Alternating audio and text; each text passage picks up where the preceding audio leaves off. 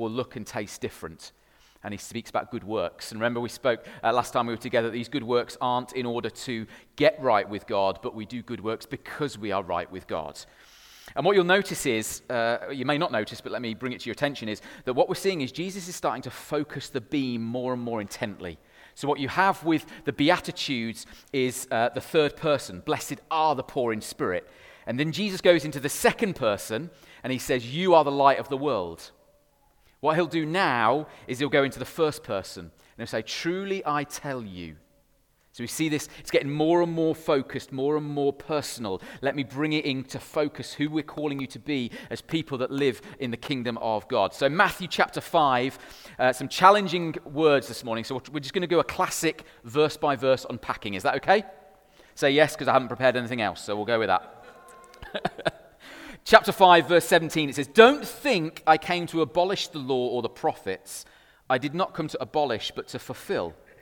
For truly I tell you, there it is, until heaven and earth pass away, not the smallest letter or one stroke of a letter will pass away from the law until all things are accomplished. Therefore, whoever breaks one of the least of these commandments and teaches others to do the same will be called least in the kingdom of heaven. Ouch. But whoever does and teaches these commandments will be called great in the kingdom of heaven. For I tell you, unless your righteousness surpasses that of the scribes and Pharisees, you will never get into the kingdom of heaven. Feeling encouraged? Let's unpack it, shall we? I, I want to start by just speaking about this. Because I think Jesus is speaking into what the Bible is and how he reads the Bible. And so, those of us that follow Jesus in the room, we kind of can learn from him something. So, what is this? What is this book? It's not a trick question. The Word of God? What, what do you call it? Bible. Well done. Vo- that, sound, that looked like it was you, Ian, but it was a female voice, so I'm guessing it was Sue behind you. it's the Bible. It is the biggest selling book of all time. That's what it is, it is the Bible. But what do we actually think this is? We call it a book, but actually, more accurately, it's a library. It's a library because it is multiple books or multiple writings that have been collected in, into what we would see now as this Old Testament, New Testament in the format that it's in. But it's made up of historical stories, of poetry, songs, genealogies, biographies, legal codes. There's quite a few letters in there. There's a type of writing that we don't even have anymore called apocalyptic. Yes, it's a book, but it is more like a library. And so when we're reading it, we, we, can, we can need to know that when we're reading certain parts of it, the way we would read poetry, the way you would read poetry today, would be different to how you would read someone's biography, isn't it? The metaphor of poetry, you wouldn't apply the same as you're reading a biography. And it's the same when we're reading scripture. And so, one of our values as a church is learning, and we learn how to read scripture. We learn how to engage with God through his word but it was written by several dozen authors over a period of a thousand years from before the time of Moses. Moses wrote down the oral tradition at the time to decades after Jesus. So that's what this book is that we have today. Isn't that amazing? That God wanted us to have it so much that over a thousand years, in a, in, a, in a time and place completely different to us, in two continents, this was written across. With dozens of different authors over a thousand years, He has given us this book. So many people struggle to engage with Scripture. Is it any wonder, with all I've just described, that we can struggle to engage with it? We can struggle to understand it.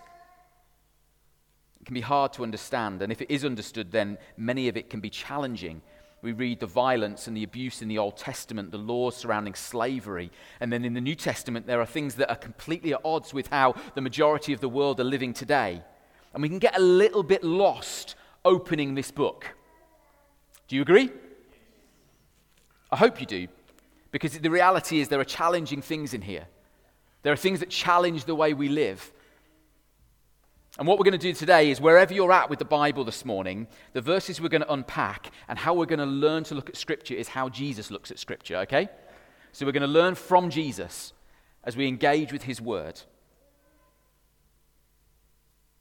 So, what's really important as we go through this verse by verse is to learn how Jesus reads Scripture and how we engage with the Bible. And so let me start, verse 17.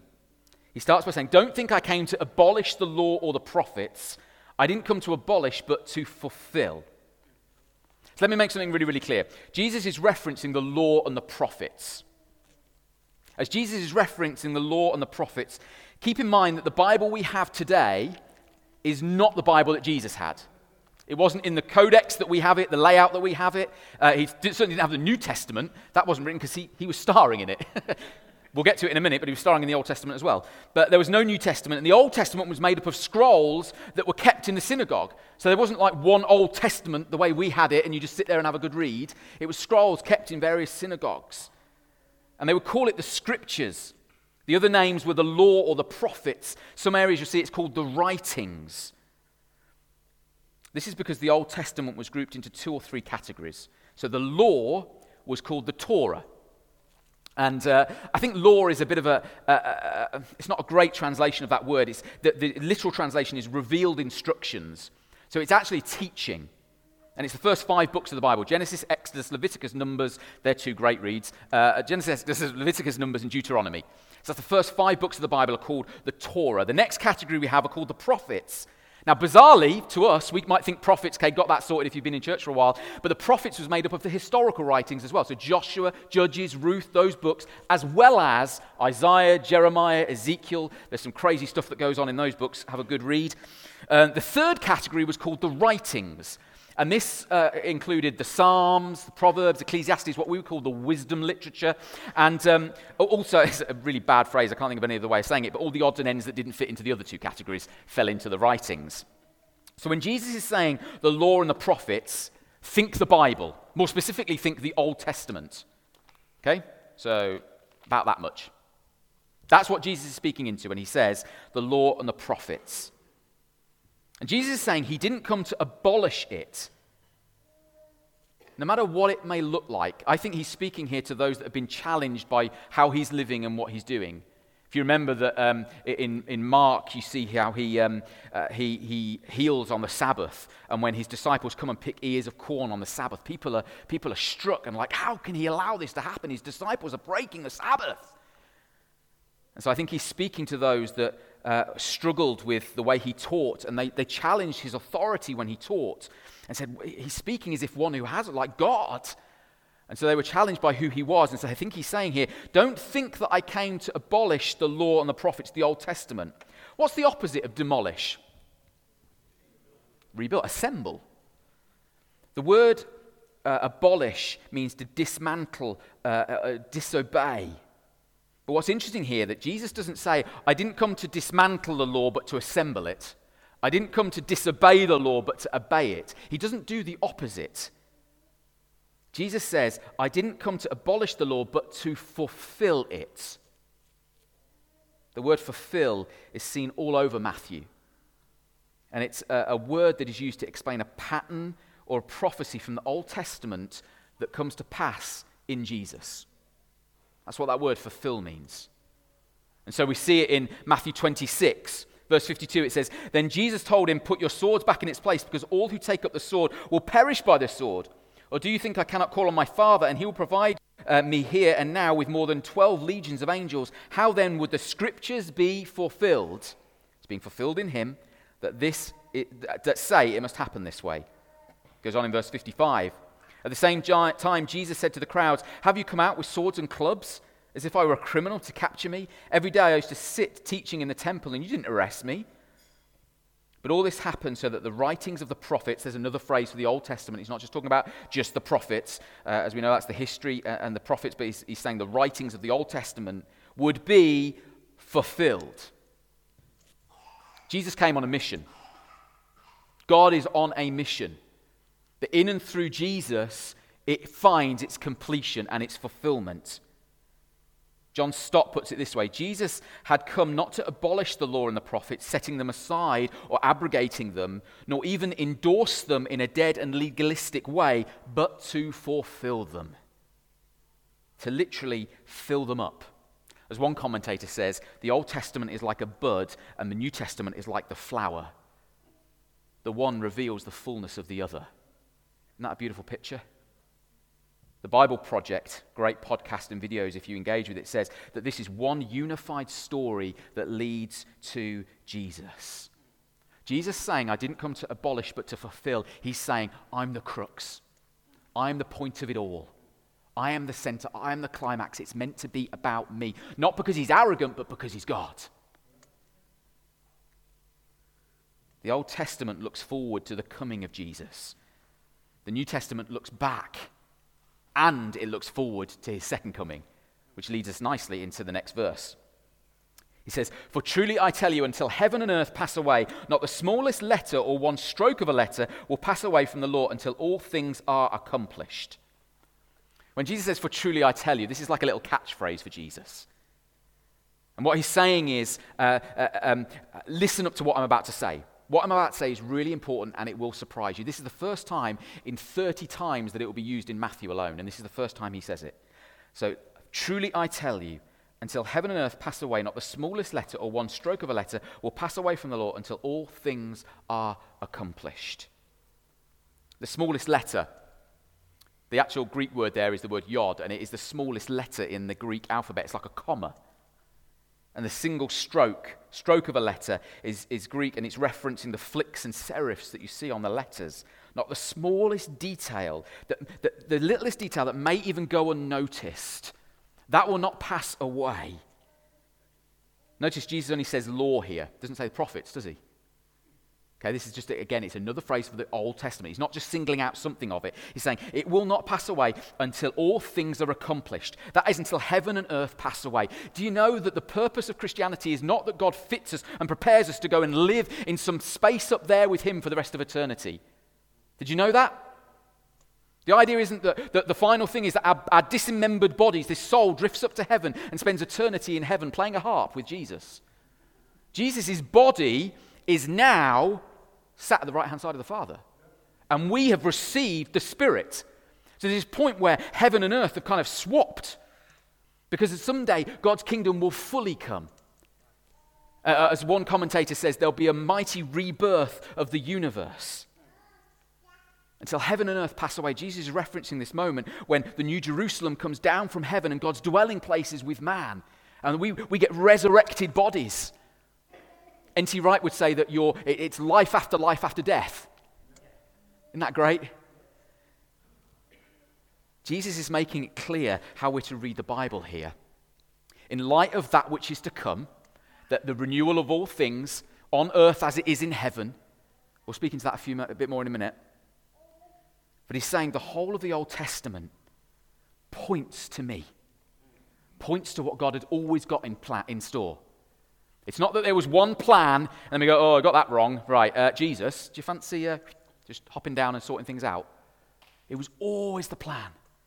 It was always the plan to reach all nations, to see all the nations come to him, and for him to bring a mighty rebirth of the universe where everything would be put right and there'll be a new Eden where that which he made is going to be how it will be again, and he'll make all things new.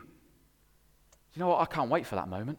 So we made new. We were just talking about all of our ailments, weren't we? Sounded like a couple of old men. Playing football with the kids the other week in the garden, and I wasn't wearing like sports shoes, I was just wearing shoes. The next day, my knees were shot. I'm like, I'm 39 years old, but then I think if anything in my house at 39 years old, it's broken by now, so no wonder I'm breaking. but there will be a day when he restores all things. And Jesus is saying the Old Testament and the whole of this scripture is pointing to me. I am the point of it all. And there will be a point when it's all made new when, when all things are accomplished. He's saying the whole of the, New the Old Testament is pointing like a signpost towards someone, and that someone is me. Knowing this stuff should affect how we live. And Jesus goes on to that in verse 19. He says, In light of all of that, therefore, because of what you've just heard, that this is one story that leads to me. I'm the point of it all. I'm the center of it all. And there's going to be some other stuff that happens in the future. But right now, how you live is important. Therefore, whoever breaks that word breaks means set aside or relax or loosen up. Whoever uh, loosens up or relaxes one of the least of these commands, just pause there. Which commands? What's Jesus talking about? Which commands is he talking about? Is he talking about all the commands in the Old Testament? Or is he talking about the commands that he's just about to unpack in the Sermon on the Mount? We love, we love an either or, don't we? Why can't it be both and? I think Jesus in the Sermon on the Mount is not, is not saying anything new about how we follow Jesus and how we follow and live out. But he will say the way I interpret it may be different to how you think it should be interpreted. So I think it's both. Essentially, Jesus will go on to speak about how we follow him and live out the story of Scripture. So the commands for Jesus means his way of reading, interpreting, and living out the Scriptures. Therefore, anyone who sets aside or relaxes or dismisses certain commands as out of date or they're just not for me or explain bits away as I'm not sure I like that. Do you know Thomas Jefferson? He, uh, he decided that he didn't like certain parts of the Bible. And so he just cut sections out. Just took, he sat there with a, like you imagine, sat there with a scalpel, just like, don't like that bit, let's cut that bit out. And he pieced together his own Bible of the stuff that he liked, removing the stuff that he doesn't. Jesus says, don't start doing that. Even one of the least, the smallest little comma that you can't even spot, don't be tempted to say, that's just not for me, I'm sorry. Because the call to follow Jesus is a call of obedience. And we try and live a certain way on our own and we think it can work. And we say, actually, I'm not sure about that command. Let's just put that to a side. he's saying, don't be tempted because the life that I offer you can only live within the framework and the boundaries that I've put in place. Otherwise, it simply won't work. And some of us have testimony to, to, to that end that says, we tried and it doesn't work. Therefore, anyone who sets aside, relaxes, dismisses certain commands, and teaches others to do the same will be least in the kingdom of heaven. There's a play on words here. How we treat the least of the commands of God will be called the least in the kingdom. It appears, listen into this, it appears that there's a relationship between how we treat the Bible and our experience of the kingdom of God. Whatever you do to the least of these commandments will be called least in the kingdom. We'll pick this up again at the end. In contrast, and more positively, whoever does and teaches these commands in the scripture, knowing and teaching is not just an intellectual thing. We go on about this a lot because I think the, the Western church love information. We like to come somewhere, be fed what we want to know, go away feeling like we're changed because we've got a new piece of information. That is not transformation biblically. You have to apply it. The bookends of this sermon, Jesus says, put it into practice and put it into practice. So he's saying, for, for, um, sorry, for, uh, what, whoever does the least of these commands will be called great in the kingdom of heaven. So, not just believing them morally, ethically, or socially, but actually living them out. Reading the Bible the way Jesus read the Bible meant putting it into practice, living out what he's teaching. Sounds good, doesn't it? If I could end right there and just say, right, that's it, let's go and live it. Amen. Let's get the band up. Let's do a rousing song. If you can just play a song that will kind of just send us out, you know, just a real spirit rousing song, and we'll go out and we'll be the great ones in the kingdom of heaven doing great stuff. I wish Jesus had finished there, but he doesn't. He then says, For I tell you, unless your righteousness surpasses that of the scribes and Pharisees, you'll never get into the kingdom of heaven. Ah, oh, darn. I guess we're out, aren't we? I mean, I am. I can't speak for you, project my sin onto you, but the reality is, I bet you probably feel right now, my righteousness can't surpass that of the scribes and Pharisees. Righteousness isn't something we speak about much these days, but it basically means your goodness. What is seen as right before God. So, unless your goodness and right look, uh, right standing before God can, can surpass the people that you know as the most righteous people. In Jesus' day, that was the scribes and the Pharisees. Often, and I've done this myself in sermons, often we like to depict the scribes and the Pharisees as like stuffy, uh, know it alls, trying to catch people out. Uh, that, that's kind of the, the caricature of the Pharisees. But they were actually very intellectual, they were well respected because they were passionate uh, uh, observers of, of the Torah. And they did it because they wanted to honor God. So try and think of the most godly person you know. Have a think. it fails in comparison, but maybe it's like a Mother Teresa or a Billy Graham. Uh, or a Dallas Willard, or whoever it is that, that you read and think, wow, they're just, you know, Eugene Peterson would be one for me, Henri Nouwen, and Philip Howe. Maybe Philip is the, the godly man that you, he, he's, he's assuming that himself unless you're more godly and good than any of them, unless you leave them in the dust of your goodness, I'm sorry, you'll never enter the kingdom of heaven. Jesus, what are you saying? Have you just, have you just now just discredited us all? Unless you keep the letter of the law more meticulously than the most meticulous law keepers, I'm sorry you don't get in. I mean, I've read the law, I've read, I've read this book. Have you read it? Guess I'm not in. And what about blessed are the poor in spirit? We've just taught that a few months ago. Blessed are the poor in spirit. The whole teaching of that was you cannot be good enough. In fact, those that are welcome are those that admit they, they have nothing. Righteousness being one of those things. I thought we were blessed and welcomed in, so what's going on? We've got to understand what Jesus is speaking about when he says your righteousness exceeds or surpasses the scribes and the Pharisees.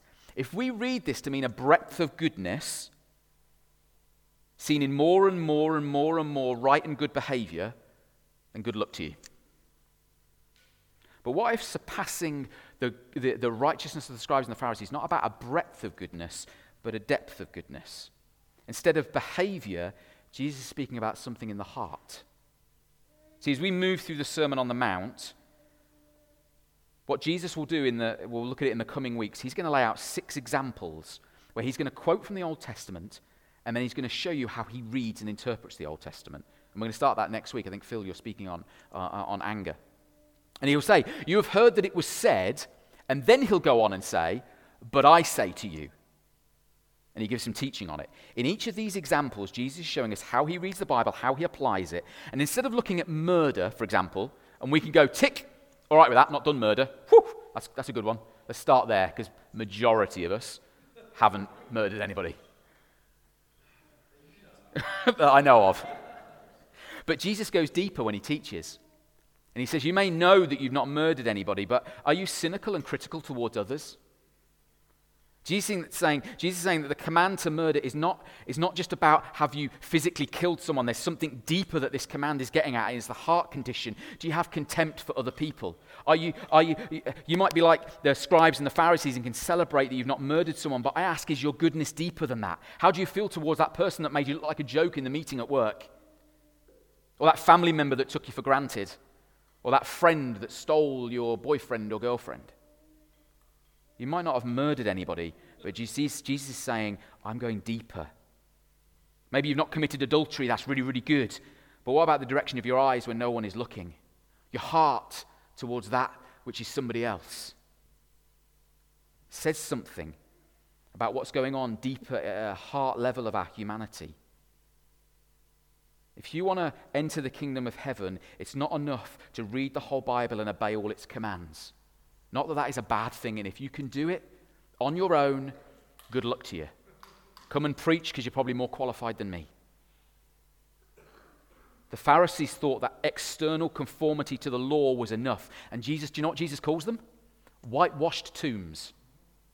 You look good on the outside, but inside you absolutely stink. We need to be careful. Jesus says, surpassing the righteousness is not about more and more obedience, but a deeper and deeper obedience.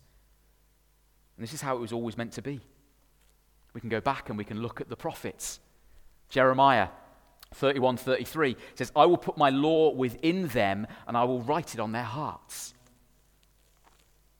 It was always the plan, always the way that it was going to be. A deeper, deeper than our outward obedience. It's about our hearts. But how? How do we live with this deeper obedience? Ezekiel, 20, uh, Ezekiel 36, 27. I will put my spirit within you and cause you to walk in my statutes. The, the amazing thing is, the good news is that we've not been left alone to muddle through. That as those that are called to live as the people of God, let me spell this out to you as clearly as possible. That what, what we're called to be as we follow Jesus is, as I said earlier, that one day there will be a time when heaven and earth will be reunited, that God's dwelling place will be with man. Scriptures use all kinds of different pictures for that. This new Jerusalem coming down from the heavens. What we get to be right now is citizens of that kingdom whilst we're here. So we get to live with all the values and, and the way that life's going to work in the future when God restores all things and makes all things new. We're called to live that now. And so God has given us that which is from heaven, the Spirit, to help us now here. Jesus that was here is now in heaven. So heaven and earth have come together. And Jesus is the first uh, example of that. But we get to be the ones that are filled with heaven, filled with the Spirit of God. So we're not called to do it on our own. We're not called just to, to try and muscle through. We've got the Spirit, and the power of the Spirit is far stronger than the power of sin. Now, sometimes you will think, no, it's not. Sin feels so strong. But greater is He that is in us than He that is in the world. The power of the Spirit is greater and stronger than the power of sin. Through trust in Jesus, we receive the gift of the Holy Spirit. Now, for some, that happens at salvation. We say yes to Jesus and we're baptized in the Spirit, as we heard from Philip. Others, they might have a, a, an encounter with Jesus and then they don't realize, and then they have, we see it in the scripture, they have this subsequent baptism in the Spirit that gives them the power that enables them to live out the life that God is calling them to. If you're struggling to live out the life that God calls you to, then cry out to Him and say, I need the Holy Spirit. Come and fill my life, Holy Spirit. Because we cannot do it on our own. And let me tell you, it might not just happen like bang, sometimes it does.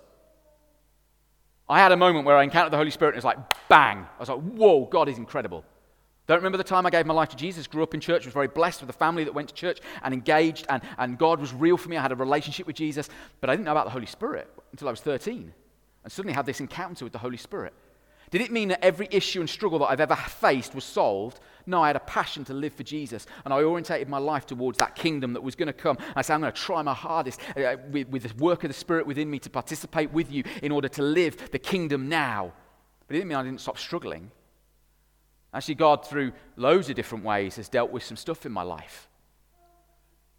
And the Spirit is working so we can be citizens of that kingdom.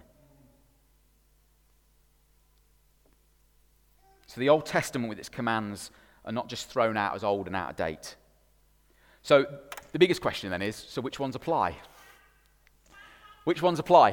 What do we, do we need to sharpen the knives and start a circumcision service? Some.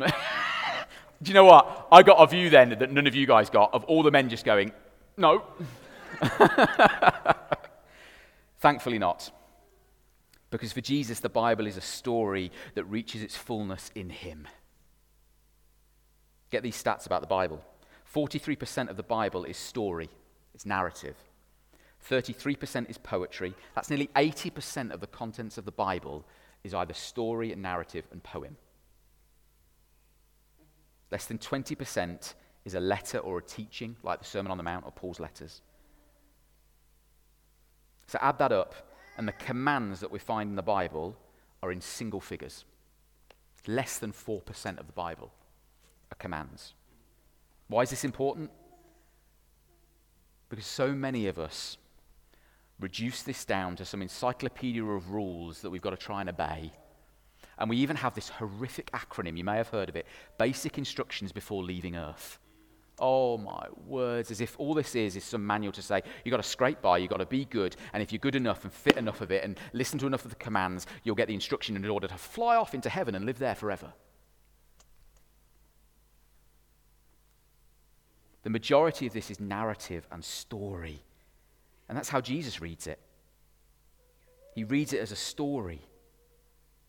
Jesus reads the Bible as a story with him at the center of it all, because that's the majority of what it is.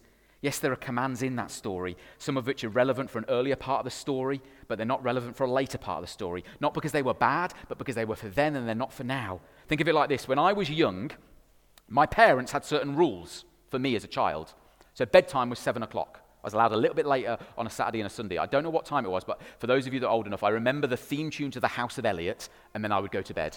If any of you can remember the House of Eliott, I have no idea what it's about apart from some women that do sewing or something. I, I never watched it, I just remember the theme tune. So the theme tune makes me just feel like, oh, it's bedtime. so when I was five years old, seven o'clock bedtime. Now I'm 39 years old, that same rule doesn't apply. It was right for an earlier, it's even earlier now.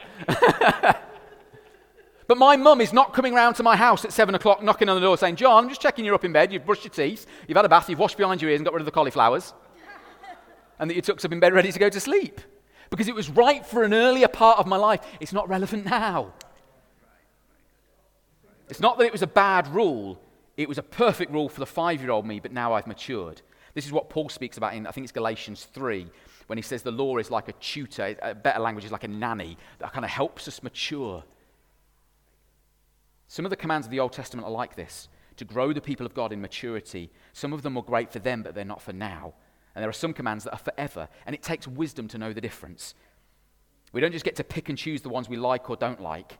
We need some kind of key that helps us unlock which are for then and which are for now. And do you know what the key is?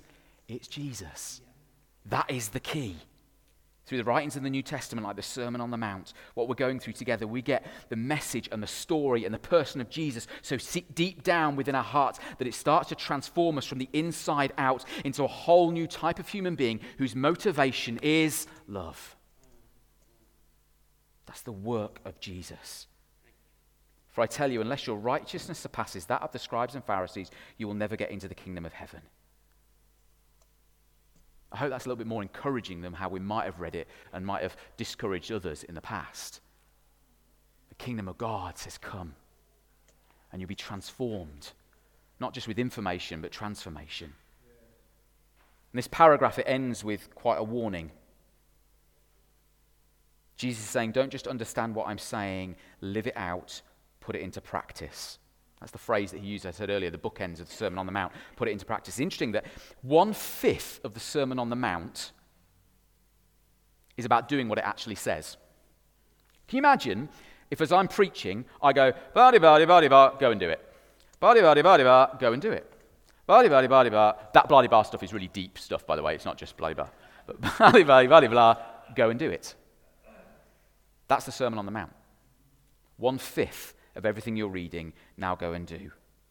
For Jesus, and what we'll see as we continue this sermon and as we read the scriptures, is as I've said, it's not just about information, but transformation. It's not enough to read and study it. At some point, we actually have to live it. Because for Jesus, what we do is actually really important. What we do in our relationships, what we do with our eyes, what we do in our thinking, it's important. What we do with the Bible is important. Ben Vicky, I wonder if you come up and play away. Just want to finish with this, and then I'm done. Two minutes, and then we're done, and then we can depart and be blessed. But I said um, that I would pick up on something at the end. So let me just jump back. It says, Therefore, whoever breaks one of the least of these commands and teaches others to do the same will be called least in the kingdom of heaven. This appears to be saying that God's treatment of us is directly connected to our treatment of the Bible. How we treat the Word of God. Anyone who breaks the least of these commands and teaches others to do the same will be called least in the kingdom of heaven. If we pick and choose what we live by, if we use Scripture to line up with our opinion and our bias, if we do a Thomas Jefferson and cut out the problematic commands, and we create our own faith, Jesus doesn't condemn us to hell. He doesn't say that. He doesn't say, so you'll burn in the fires of, of Hades. He says you'll be called least in the kingdom of heaven. God's treatment of us is directly connected to our treatment of His word, which makes sense if we believe Scripture to be God's word to us, the authority of God, living out as He invites us to.